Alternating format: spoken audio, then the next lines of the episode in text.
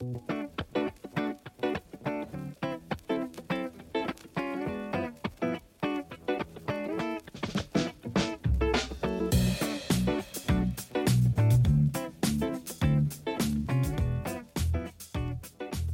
did the chicken cross the road? To listen to this podcast, duh. Per. Hey y'all, I'm Gabrielle. I'm Naomi. I'm Jennifer, who also happens to use other pronouns. I explained more about them in our previous amazing episodes, which you should totally check out. This episode is really special to us because we were able to meet some great writers in person. We love talking with them and think you guys would love talking and learning more about them too. Without further ado, Kaveh and John!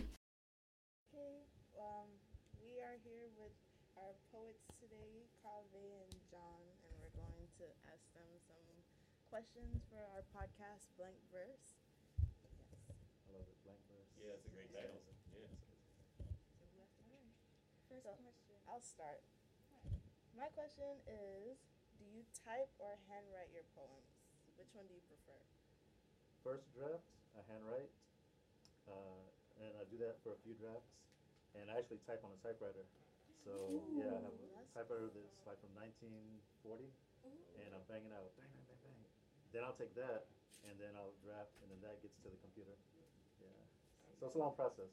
Yeah. So I'm exactly like John, except I don't have a typewriter. So I... Hey. Gee, what's up, buddy? It's good to see you.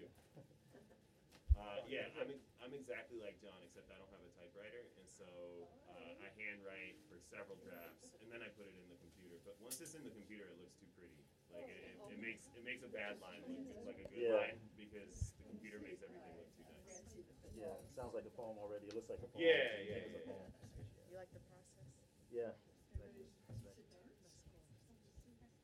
I want a typewriter.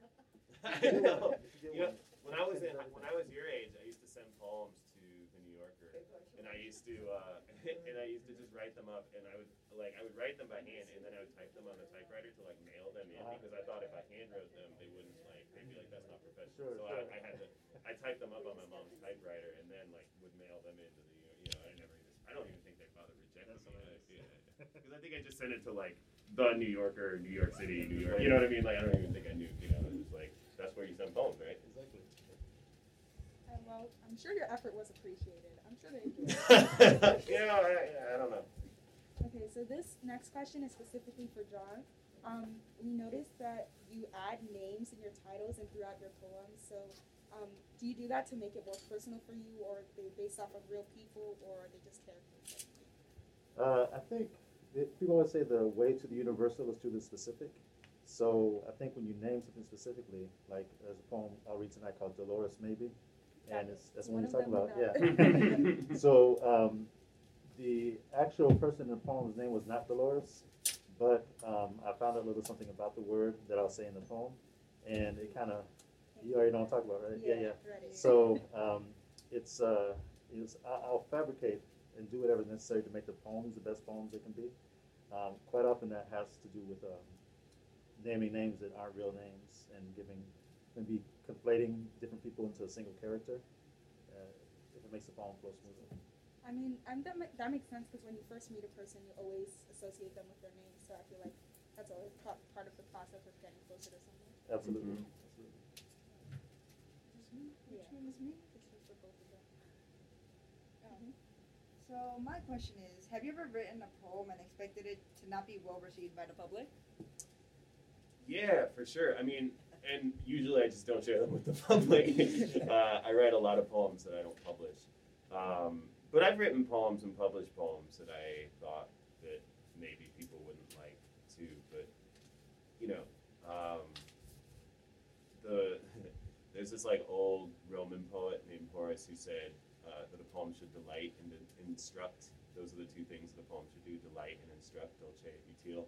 And I think about that a lot. I think about if a poem that I've written feels like it might be able to delight someone and instruct someone in a way that, in other words, it's doing something more than just being there and being like, Kaveh was alive, then I might consider publishing it regardless of if it might annoy some people. The comedian Richard Pryor also said that he wanted to get you laughing so your mouth would be open so he could pour the poison down, which is kind of like a paraphrase of Horace. or an improvement on Horace. Yeah. What about you, John? No, everything I write is fire. I love confidence. And I expect it to be well received by the public. I should. That's his key. All right. My question is specifically to Kaveh. All right. One of in your poem Gloves, despite it being in blank verse, you end each line with a period. Mm-hmm. The first question is why did you do that? I think it's really interesting that in English, the two kinds of sentences that take periods are called declarative and imperative, right? Like, you know, and so you just go around declaring things and you go around, like, commanding people to do things, you know what I mean? And that's what the period does. It's like, I am certain of this thing, or it's like, go do this thing, right? And I always thought that was crazy that, like, that's the bedrock upon which our entire system of punctuation is built, is, like, around, like, such certainty and control and, you know, power and this obsession with, like, grammatical power. And so I became interested in trying to separate from the period that element of power, right? Trying to, like, teach myself to read the period and just, like, read right over it as I would, like, a comma or a colon. You know, like, to just, like, flay some of that certainty from it, to like strip some of that certainty away, you know? And so those poems are kind of just experiments at trying to play with that. Very cool experiment. Thank you. I appreciate that. Thank you for reading it well. And another question we had about your poem Gloves was, we just thought the title was really interesting, mm-hmm. and we also liked Calling a Wolf as a title. So like, cool. How do you come up with the title? Yeah, I want to hear John's answer to this too, because John has some great titles. But yeah, I mean, for me, a lot of the times my titles are lines or words that came from the poem that don't actually fit in the poem anymore, you know, but I kind of know that they're still in that same tonal hemisphere, you know, that same sort of universe as the rest of the poem. So it primes the reader for the kind of language that they're going to encounter in the poem without actually just, you know, but it doesn't actually belong in the poem anymore, so I put it at the title to try to save it. That's one way that I do it. There are a lot of other ways, but you know, one thing, the Gloves poem of which you spoke became Pilgrim Bell in the book, and there are 6 poems in the book called Pilgrim Bell, which is a thing that poets do, and our friend Terrence over there was the first poet I ever saw do that in his book Wind in a Box. But now, you know, a lot of people have copied that, and I'm like the 30,000th poem that copied it, you know, poet that copied it, but that's another way that I title poems, is to just try to create like sort of vertebra throughout the collection. Yeah, I do the same thing where Kaveh was saying, where sometimes you have a line that was once part of the poem but maybe not fit in the poem.